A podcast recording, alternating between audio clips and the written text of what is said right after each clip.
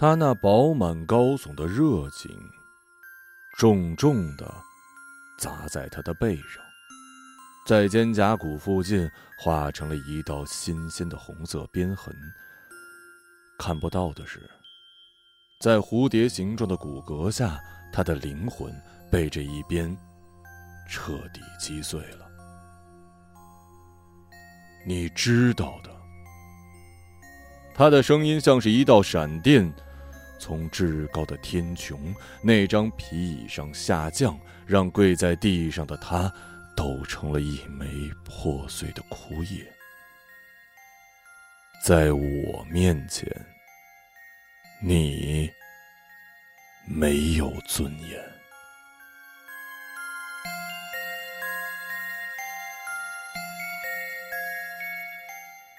在电脑屏幕上读到这句话的时候，我左手正攥着印有小丸子图案的零钱包，靴子和外套尚未脱下。门外木质楼梯上一阵闷响，伴随着稀稀疏疏的塑料袋触碰衣物的声音。哎呦喂，这他妈静电！哎，左川旋转门把手进屋时被电到了。这个季节呀，就这样。门没全开，因此我没有看到说这句话的人。不过，我们所住的二楼一共就只有两户住户，靠近楼梯的那边住着一位从事销售工作的独身女人青姐，剩下一间住着我跟佐川。青姐平时下班挺晚，不过周二跟周三是她的休息天。这两天晚上八点左右，她会跳一些邓多燕的减肥操。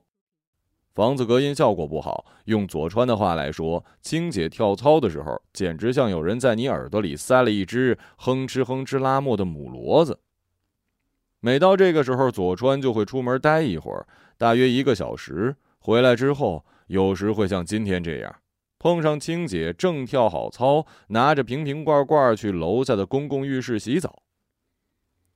佐川进了屋子，将羽绒服脱下。优衣库打折时，我们俩一人买了一件这种羽绒衣，灰色和群青，拖鞋也是这两种颜色。不过，如果细细对照的话，你会发现，即使都是灰色跟群青，在颜色的饱和度和对比度上，群青的羽绒衣和群青的拖鞋还是有一些差别的。我不在乎这些，佐川倒是蛮介意的。有一回，他从朋友那儿得到了一套古瓷杯子。虽然朋友一再强调不是什么贵重礼物，但是我们还是犯了难。究竟该把这套杯子放在哪儿呢？放在我们跟青姐房间之中，被中介隔出的那间不到八平米的小厨房，显然不妥。事实上，那个厨房我们用的不多，柜子里塞满了青姐的东西：橄榄油、低筋面粉、迷迭香。欧芹、石螺等等，他还在厨房的小窗台放了一盆薄荷，薄荷的叶子时不时少几片，想来是料理时用了。古瓷杯子的样子我已经记不清了，只记得上头印着靛蓝色的藤蔓。我那双无法分辨同一色系微弱差别的眼睛是看不太出这套瓷器与超市售卖的那些瓷碗有什么区别的。虽然握住它的时候，我能感受到，那看起来纤细的杯把竟然意外的给人一种结实的触感。佐川说，这是因为不管是在胚体选择还是用釉上，这套古瓷都有区别于批量生产的瓷碟，正是制作过程中的每一个小细节上多用了心思，才导致了两者价值的不同。他把古瓷收在了房间的书架旁。有一回，我心血来潮拿那杯子喝茶，不小心磕碎了一块。去附近超市买了一个形状和花纹都差不多的杯子回来。那个时候，我才看到了差别。即便是留白的部分，但是正品是珍珠表面一样润泽的釉白，像是从胚胎内部延伸出来的似的。是一个表里如一的贵族大小姐，而我买的假货呢，看起来就像是劣质的浮世绘上艺妓脸上那层惨白的浮粉，是在遮掩那低贱的胚体。佐川不能忍受这种差别，他将那一整套杯子都扔了。扔吧，我想着，反正我们过的是一种不像样的贫穷生活，即使扔掉了杯子、羽绒衣和拖鞋，替代他们也将是同样不成套的东西。佐川将便利店的袋子放在了桌子上，里头有几包中南海牌的香烟。自打有一次在音乐节上听了中南海之后，他就一直抽这种烟。以前呢还抽兰州，直到宋冬野唱了《董小姐》。他不能容忍满大街的人都在讨论这首歌，他觉得这种歌不过是靠做作的歌词撑起了小学生的音乐作品。从此，他离兰州远远的。你才回来吗？他看到我还穿着早上出门时的那一套。今天要准备元旦文艺演出的节目单和小礼品什么的，所以回来晚了。我戴上帽子，你出门的话，空调就不要一直开着。这个月电费又吓死人了。还有啊，你不是说想吃松饼配罗勒酱吗？我现在去超市的话，应该还能买到材料。哦，不用了，刚才在外面吃了点东西，而且这边超市买不到那种罗勒酱。哎，今晚我要完成这一章，搞不好又得熬夜了。左川坐在了电脑前，吃的什么呀？四川菜。这样写，真的没问题啊？我问出了自己的担忧。什么呀？我刚才看了一眼伊莎贝拉这故事，讲的是一个富家女和一个已婚男人之间的虐恋吧？差不多是这意思，虐恋加惊悚题材，外遇只不过是故事的外壳。那为什么要叫伊莎贝拉呢？佐川从电脑旁的一堆书中抽出了一本《英诗精选》，第二百八十页有一首叫《伊莎贝拉》的诗，你可以看一看。我接过了书，你处理文本的能力我当然不怀疑了，只不过这种题材不会有点敏感吗？编辑那边给出意见了吗？放在网站上连载会不会好一点啊？不用太担心了，我会注意尺度的啊。佐川似乎有点不耐烦了。有时候我自己都觉得自己更像他妈，什么事儿呢都得问一嘴。他说我这是职业病，在学校面对小学生时，我差不多就是这样。从饭前洗手了吗，到眼保健操做了吗，全都得操心。有一次，一个一年级的小孩起床之后没去厕所，我一直逼他去。小孩说他并没有尿意，不想去，我就抱着他去了厕所，一定让他尿出来。小孩怕的哭了起来，我当时差不多也哭了，因为这小孩已经有好几次在课堂上尿裤子了。我无法分辨他所说的话是真是假，只能一直强迫他。下班我才回过神来，觉得自己做的过火了。我当时挺害怕小孩告诉他父母的，我不能失去这份工作。虽然薪水不高，但我跟佐川都在靠这点钱维持生活。他目前没工作，也没写出过什么像样的作品。至于伊莎贝拉，我都怀疑这本书压根儿就不能够出版。我还是去趟超市吧。我把英诗精选放进包里，背着包出门了。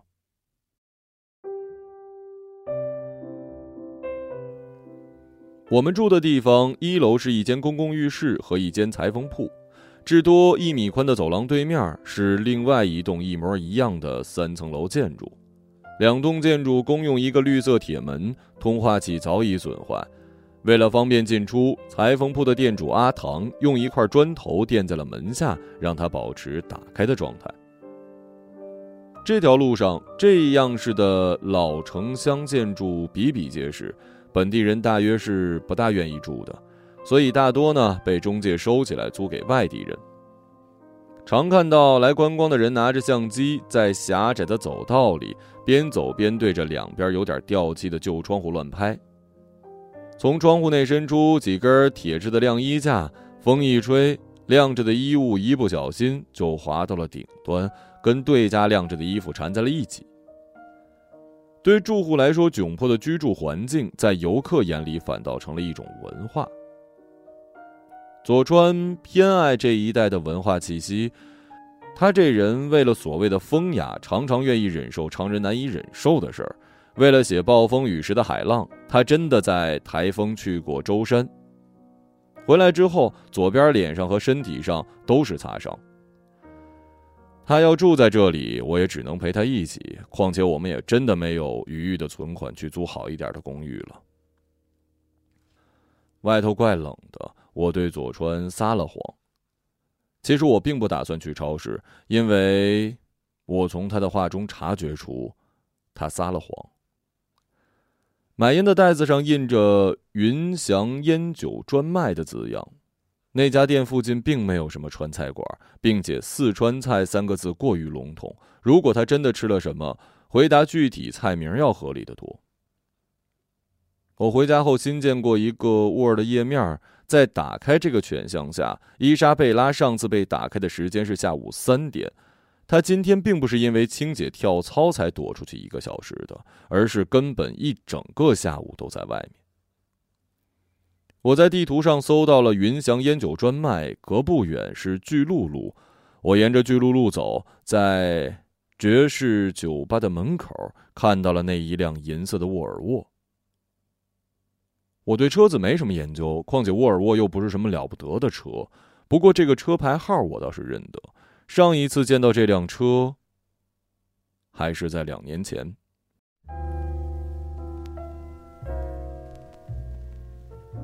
那个时候，佐川刚从日本留学回来，在爵士酒吧里找了一份艺人经纪的工作，三个月之后就辞职了。他老觉得经理在针对他。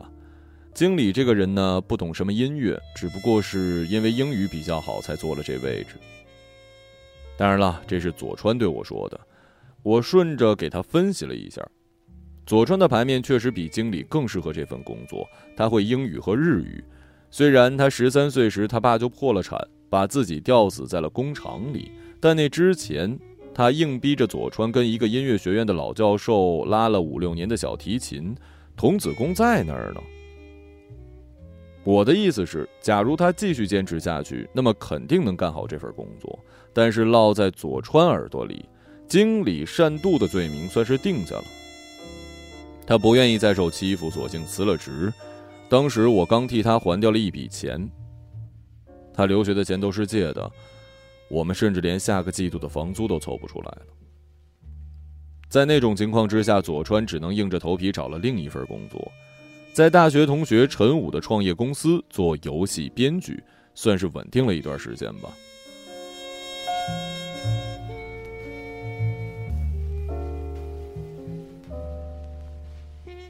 银色车身上有不少落叶，看来车子停在这儿有一段时间了。这辆车子的主人，陈武的妻子依依，我只见过一次，还是在游戏公司的年会上。当时依依抽中了一个总裁特别奖，司仪神秘兮兮的不肯透露奖品到底是什么，直到陈武出现在台上向他单膝下跪，当时依依的眼睛。像是被从两端捏起来的一枚水饺，完成好看的弧度。他的手上有好几枚形状跟质地不同的戒指，但是他说左手无名指的位置他一直空着，等待着陈武的认领。那天本来我在学校有课，但还是请了假。在那之前的周末，我特地拉着佐川逛了逛街，买了一件 Vintago 的连衣裙。是不是最近办公室坐多了，腰身这边有点紧呢？试衣服的时候，我拉了拉裙子的腰封，被她勒出的曲线让我有一点呼吸困难。啊，我觉得还好啊。佐川坐在一旁等候区，看着一本小说。比起衣服啊，我倒觉得你粉底该换一换了。是吗？我摸了摸脸，又照了照镜子，并没有出现太严重的浮粉现象。这瓶是入秋之后才买的，但是色号应该需要重新调整一下。皮肤经过盛夏阳光的灼晒，不管再怎么防晒，肯定会黑不少啊。现在十二月了，我觉得你肯定要比刚入秋时白了不少，所以粉底啊也得换。这些你是怎么留意到的呀？左川平时不大关心女性妆容，所以对于他的突然的见解，我倒是吃了一惊。我平时净看一些没用的书啊。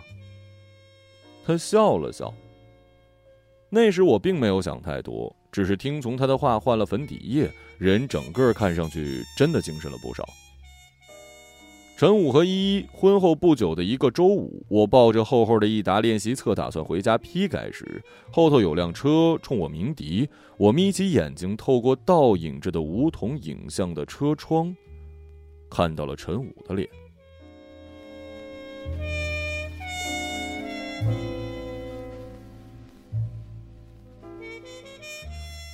我妻子啊，以前是杂志的读者模特，十七岁一个人从兰州坐绿皮火车来到上海。陈武那天在咖啡馆对我说：“那个时候我是个穷学生，有一次佐川参加协作一个活动，要我去帮他拍几张照片。依依刚好也在，穿了个吊带，头上扎了一头奇怪的小辫子，像个小刺猬，一双竹竿一样的腿呀，就插在靴子里。”一走一晃的。那天我光顾着拍依依，佐川回来之后还挺生气的。陈武搅动咖啡并没有喝。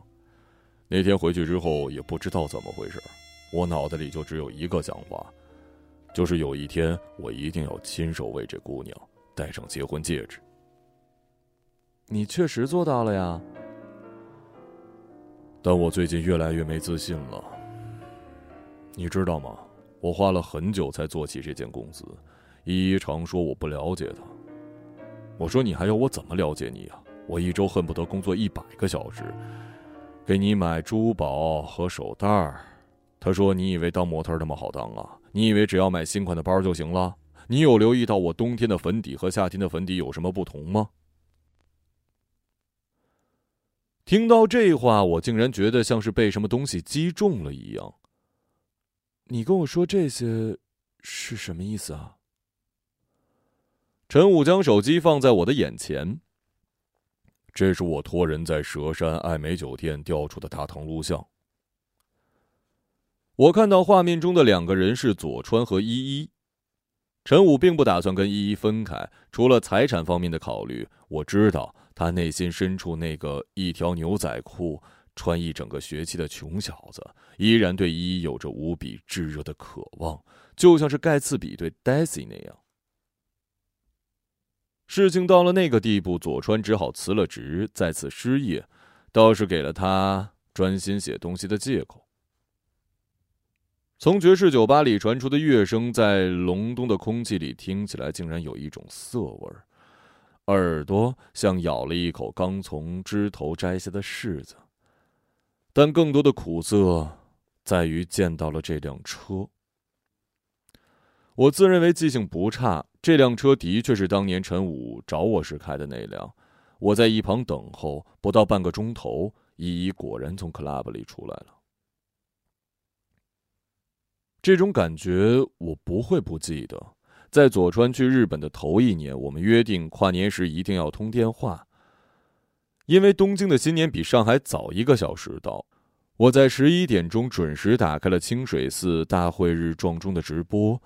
我打电话的时候，佐川说他人在现场，太吵了，不方便通话。挂下电话之后，我却在一扫而过的直播镜头里，看到了佐川和依依拥抱的身影。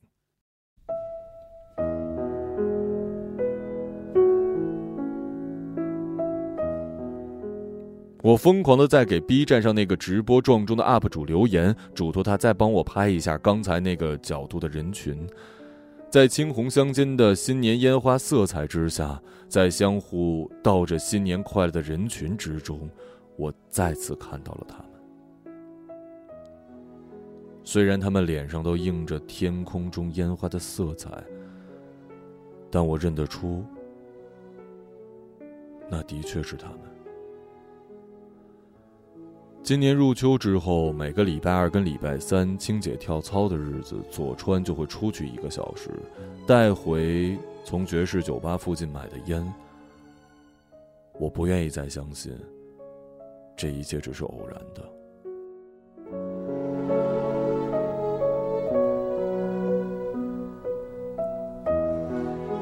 苑平南路六百号正门前的广场上，有一面巨大的由绿色玻璃砌成的落地招牌，上面挂着烫金的六个字：“精神卫生中心。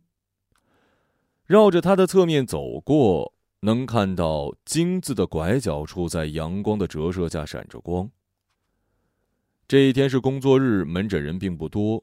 问询台的护士正在耐心的询问一个男子的身份信息，但那个男人好像听不太进去护士的话，一直重复说自己被狗咬了，必须要住院。诊室在二楼，需要爬两段楼梯，楼梯交界处是一面玻璃窗。外头树木的枯枝在风的作用下拍打着玻璃，从二楼的楼梯口处隐隐传来啜泣之声。一个穿着白色毛衣的小女孩，他把脸埋在了身旁一位年长的女士怀里，倒看不见她掉眼泪的样子。我在苏医生面前的空椅子上坐了下来。这个房间没有窗户，也谈不上什么装修，一副公立医院的做派。只有墙上刷着一层白乳漆，配合着日光灯发出亮，使得房间看起来倒不是特别昏暗。地面是水泥的，没有铺地板或者大理石，脚踩在上面冰浸的。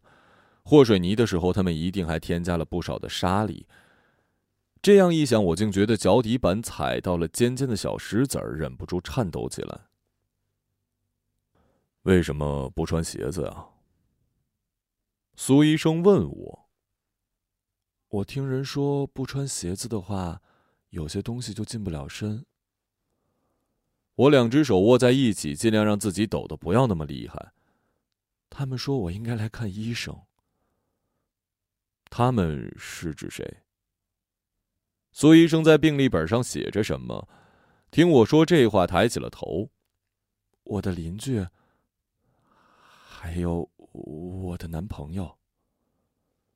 苏医生放下笔，盯了我一会儿。你是说你看到一些别人看不到的东西？能跟我说说是什么吗？我目前住在襄阳路上，您听说过这条路吗？听说过，我是本地人。那条路上的房子都有些年头了，光线很不好，人在压力大的时候住在那里会有点压抑。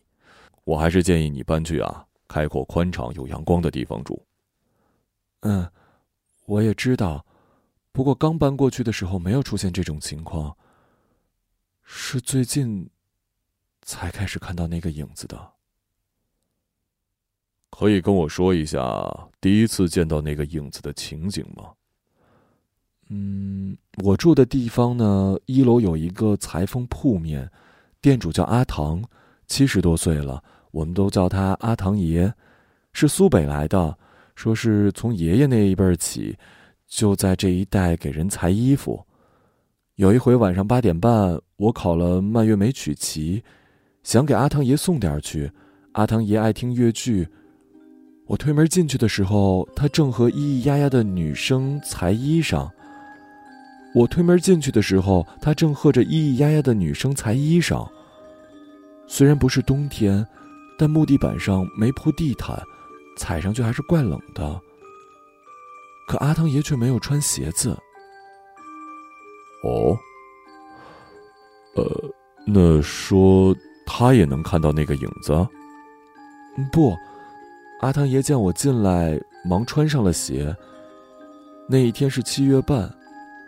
阿汤爷说他听的是一个叫做小秋菊的越剧女伶唱的《十八相送》。倒是没听过这个名字。是啊，阿汤爷说这盘带子还是原先他父亲三十年代在这一带做学徒的时候住在这一栋的一个女伶送的，当时还是黑胶唱片呢，后来他自己转成了磁带。阿汤爷说七月半有些事情不得不讲究，按照他老家的说法，不穿鞋子，那些影子就找不到你了。那之后你就能看到影子了。嗯，第一次是在厨房。那天我回来的晚，我的邻居刚跳好操下楼洗澡。我们共用一个小厨房，我打算去冰箱找点吃的，因为灯在另一边，我就摸着黑。开冰箱门的时候，总觉得脑袋后头沉沉的，好像被什么东西按着。抬不起来，也无法呼吸。好一会儿，邻居青姐洗好澡上来，一开灯，我就瞥到一个影子从窗户那边倏的溜走了，然后我才觉得恢复正常。青姐也看到了吗？不，她说没有，但她听房东说过，这一带有一个灵魂的名字叫做“饥饿的女人”。饥饿的女人，似乎是很老早就有人见到过这些东西，根据特点取了名字，像饥饿的女人，就总爱待在厨房里。嗯。苏医生在病历本上写着什么？那除了这个，你还看到过别的东西吗？最近几天吧，我睡觉的时候总能听到隐隐的歌声，像极了小秋菊唱的《十八里相送》。那是阿唐爷在楼下放歌吗？不，阿唐爷上个礼拜中了风，现在人还躺在医院呢。嗯，如果你觉得我值得信赖的话，方便告诉我，在第一次看到那个影子那段时间，你有没有忽然大哭、整夜失眠，或者是较大的情绪波动啊？我想起那天在巨鹿路看到依依走出来的样子，那一刻的情绪如何，我已经不大记得了。我只是对苏医生笑了笑，可能是是工作压力过大了吧。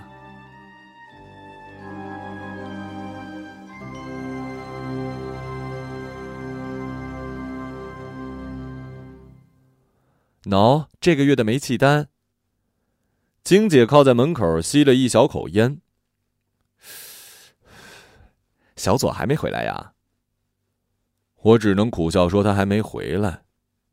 玄关的鞋架上还放着他一双沾了泥浆的鞋，他说是去陈山植物园找灵感时沾上的。我对青姐说，他的小说快要进入尾声，最近开始在网上连载。评论褒贬不一，他的压力比较大。他是好福气，只顾埋头写小说就好了。青姐叹了口气，我看着煤气单，从钱包里找出了几张纸币，递给青姐。从过去我就一直有个疑问：这个煤气单上的户主，嗯，麦克摩顿是谁啊？嗨，这一带呀，过去住着一些洋人，像什么战争难民、政治难民呐。我想，这个麦克摩顿应该是个外国人吧。这么说，是四九年之前的事儿了。到今天，煤气单还没有更正过来啊。青姐耸耸肩，把烟蒂扔下楼，红色的亮点在空中划出一道抛物线。你这样砸到人怎么办啊？我故意吓青姐，哼，有什么关系啊？反正你们小左最近回来的晚，砸不到他头上去。楼梯上传来一阵急促的脚步声，左川摸着脑袋上楼，好像真的被烟蒂击中了。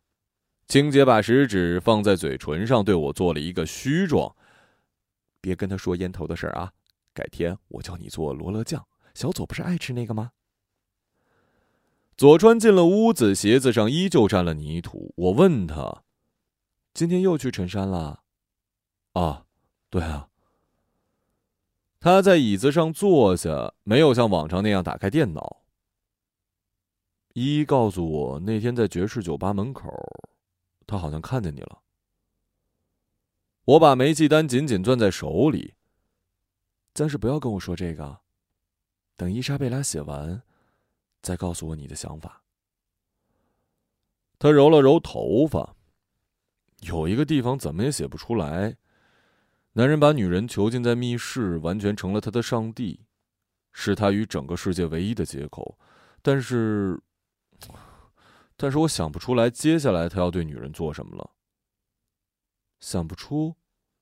嗯，我没有被囚禁的经验呢。谁都不希望自己有这种经验吧？不是，情节方面倒是好写，但是我不打算只写惊悚。我想知道人在被囚禁的时候心里真正的想法，我想写出那种恐惧。这跟你去陈山有什么关系吗？我知道他一定在陈山发现了什么，才会这几天屡次造访。我在那儿发现了一个废弃的小屋，应该是之前守林人的。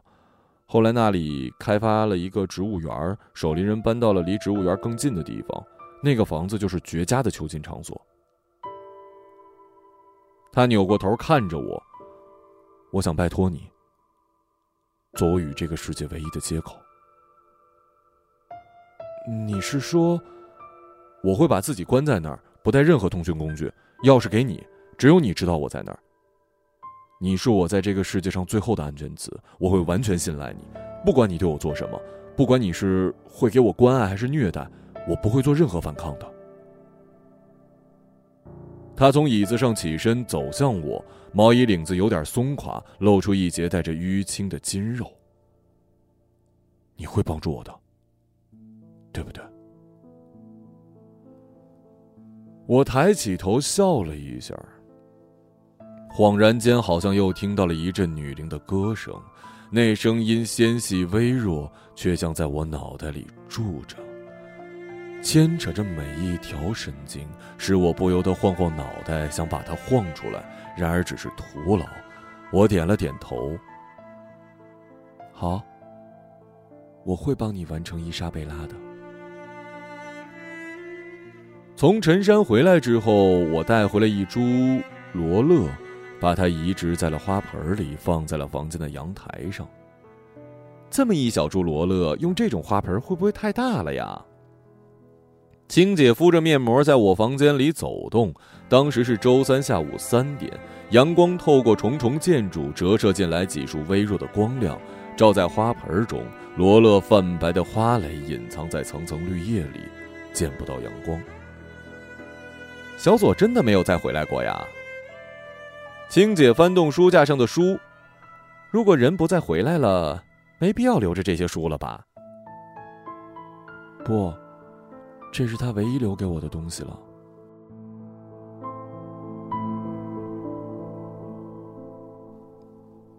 我松了松花盆的土，从里面拽出一条白色的蠕虫，用手指捏死，拍了拍手上的土，对青姐说：“我收到了麦克摩顿的回信。”“谁？”“麦克摩顿，煤气单上那个外国人。”“嘿呦，你还真找到那老头子了呀！”嗯，其实不难找。我在谷歌上搜，可能是麦克摩顿的拼写，我找到了好几个。最后在脸书上找到了一个英国的数学家，他三十年代在上海度过了童年时光，父亲那个时候是一名记者。三九年，他父亲因为败血症病逝在了上海，那之后举家就搬回了英国。那么如今他得有一百岁了吧？九十二岁。我听他说了一些关于小秋菊的事儿。谁？阿唐爷常听的小秋菊，真有其人。麦克摩顿说，我晚上常听到的那个女灵就是她。青姐来了兴致，她对这些怪力乱神顶有兴致。哎，快跟我说说怎么回事。我把刚摘下来的一片罗勒叶递给他。行啊，先教我罗勒酱怎么做吧。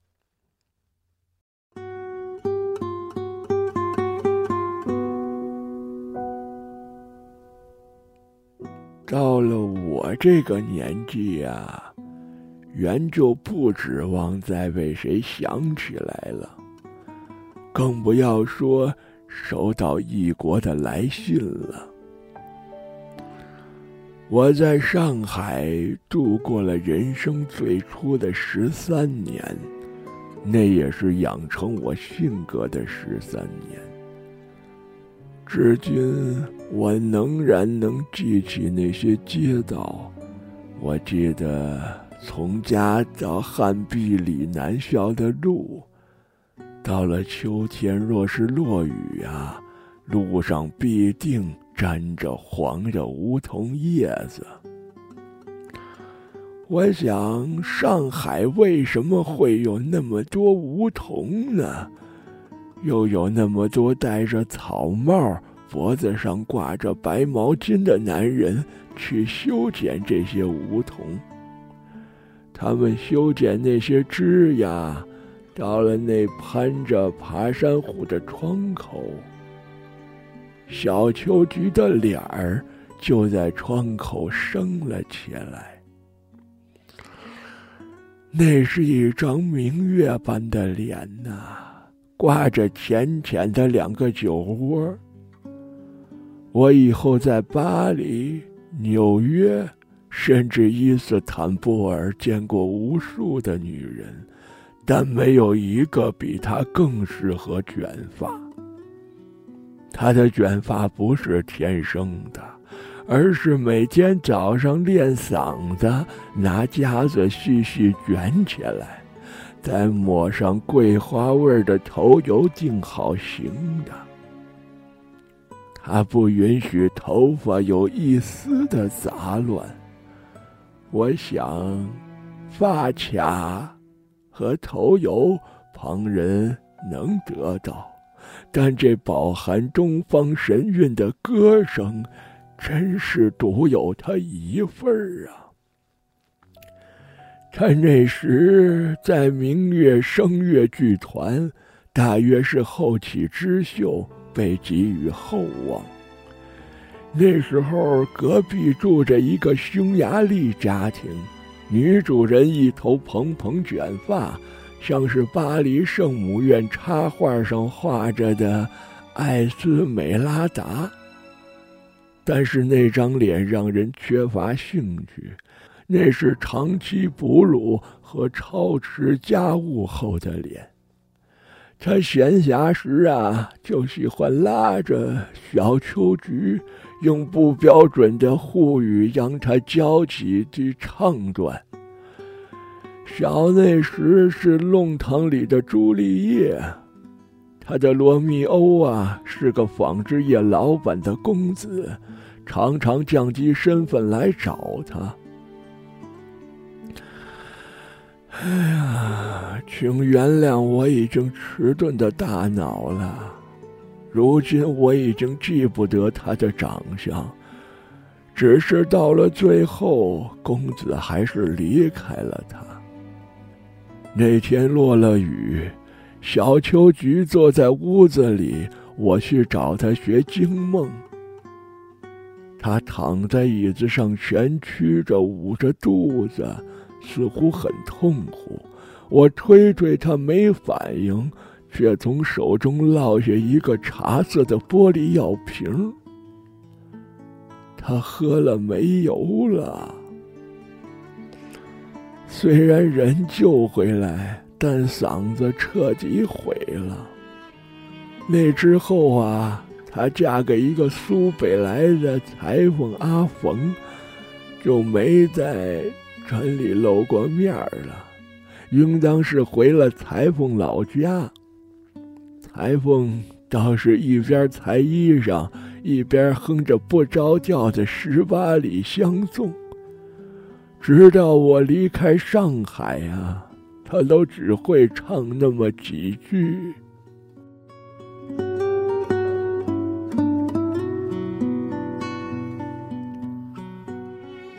苏医生折好我誊抄的麦克摩顿的来信，所以他是用中文写的。嗯，他的中文比我想象的要好。苏医生叹了口气：“你觉得那个影子是小秋菊？应该是吧？他一直在等那个公子。不是的。”如果你相信这一切，那么我认为你在厨房见到的那个饥饿女人，正是信中所说的那个像是艾斯美拉达的匈牙利女人。为什么呀？因为匈牙利的英文正是 Hungary。这跟我见到的影子有什么关系呢？我第一次见到饥饿的女人的时候，还没有联系上麦克摩顿。不可能知道有一户匈牙利家庭住在那里啊！因为整件事情只存在于你的幻想里。你先听到有关饥饿女人的传闻，心里暗示自己有这回事儿，然后才看到了那道影子。在这之后，你想象出了这封信，并写了出来。你在心中捏造了一个匈牙利女人的形象，因为在你的潜意识里，你需要为饥饿女人这道幻影找到现实存在的证据。你不愿意相信一切是你的幻想。不，不只是饥饿女人是幻想，小秋菊或许她确实存在过。你从阿唐的话中知道了有这么一个人，然后出现了幻听，最后在这封信。这封你自己编造的信中，你借着麦克摩顿的名义为小秋菊编造了一段命运。你的大脑想让你相信，你的幻觉、幻听都是真的，他在欺骗你。太，太可笑了！麦克摩顿确有其人，不不信你可以去网上搜一搜啊。上次听你说在找麦克摩顿之后，我就上网找了。他的确存在，生在上海，长在伦敦，前几年还在香港大学做过客座教授。幸运的是，我找到了一个目前在港大任职的同学，托关系，我打听到麦克摩顿三年前就病逝于伦敦老家了，所以他不可能会回复你脸书的留言。这封信，只是你在看到那张煤气单上的名字之后自己杜撰出来的。怎么会呢？怎么会呢？这间没有窗户的房间让我感到天旋地转，这一切都不像是假的呀。苏医生的脸上挂着一丝惨淡的神采。在这道门外，每周三会有一个男人在外面叫自己被狗咬了，得了狂犬病。每个月的二十八号，会有个妈妈带着她的女儿过来，女孩一次哭的比一次绝望，说床底下有人拉她。在外人看来，他们的痛苦源于自己的幻想。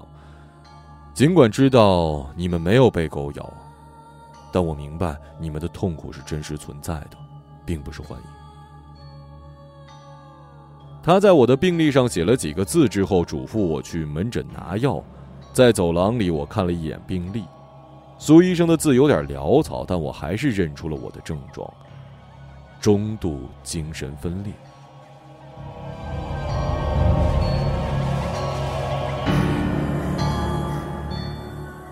伊莎贝拉最新的章节写好了吗？佐川的手机屏幕上闪着编辑的信息：去陈山。他没有带走任何东西，包括手机跟电脑。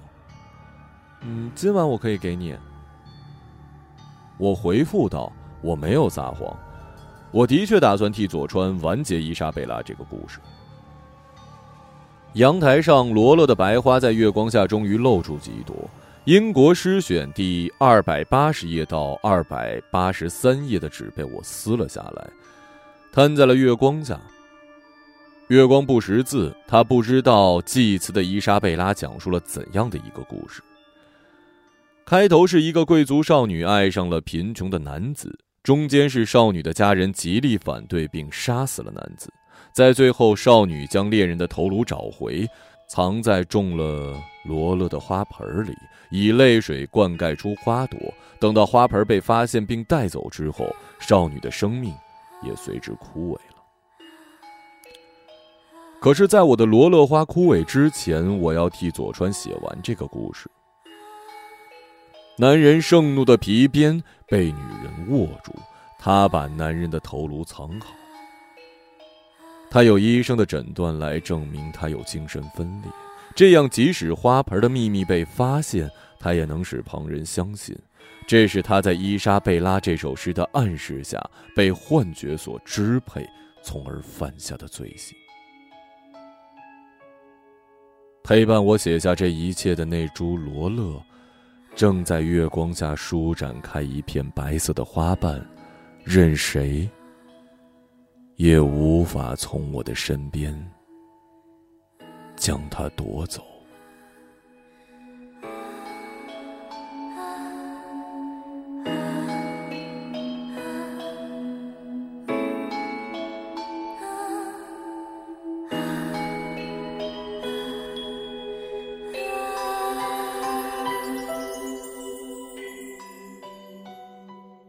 一个朗读者，马晓成。